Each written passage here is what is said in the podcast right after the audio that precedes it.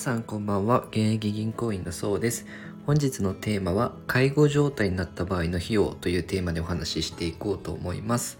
えもしですね介護状態になった時にどれくらい費用がかかるのかっていうのを知っておくと自分の資産形成にも役立つと思うので、まあ、どれくらい準備をしといた方がいいのかなっていうのを参考にね使っていただければと思います。で介護状態になった場合の費用としてはまず大きく分けると2つありまして介護発生時の初期費用とそれと月々発生してくる介護サービス利用時の自己負担の費用っていうのがあるんですね。まず、えー、介護発生時の初期費用としてはどういうのがあるかというと、まあ、車椅子の購入もしくはレンタルの費用だったりとか、まあ、介護ベ介護用ベッドの購入費用だったり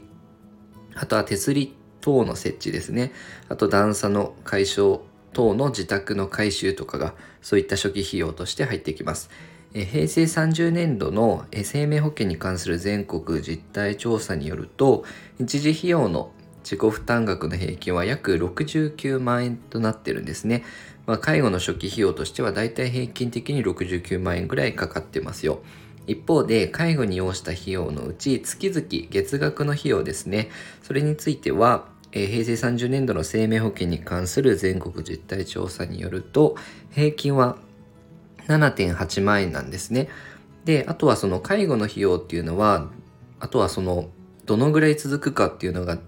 重要なんですけど介護期間は平均54.5ヶ月なんですね。約4年7ヶ月ぐらいは介護期間が続きますよと。で、ここから必要な金額を出してみると、7.8万円かける4年7ヶ月プラス初期費用の69万円をすると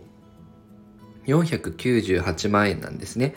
まあ、約500万円ぐらいの費用が介護としてかかってきますよと。ただこれからですね医療の技術の進歩とか、まあ、平均寿命も伸びていってますので介護の期間っていうのは今後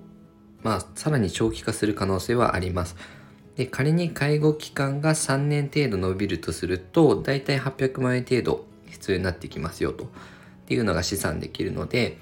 もしですね預貯金で対応できるのが一番なんですがなかなかそこまで介護のためにお金を用意しておくことができないといった方は、まあ、民間の介護保険とかも選択肢に入れてもいいのかなと思います。民間の介護保険のいいところはその現金でもらえるっていうところとあとは介護保険で増えたお金って原則非課税だったりするんですねなのであの預貯金でこう悪いイベント良くないイベント介護という良くないイベントに備えるためには、まあ、保険っていうのも選択肢の一つですし全然預貯金でカバーできれば預貯金で出していいと思います。はい、えー、このように資産運用に役立つ情報や資産形成役立つ情報を定期的に配信してますのでよかったらチャンネルの方フォローよろしくお願いいたします。ご視聴いただきありがとうございました。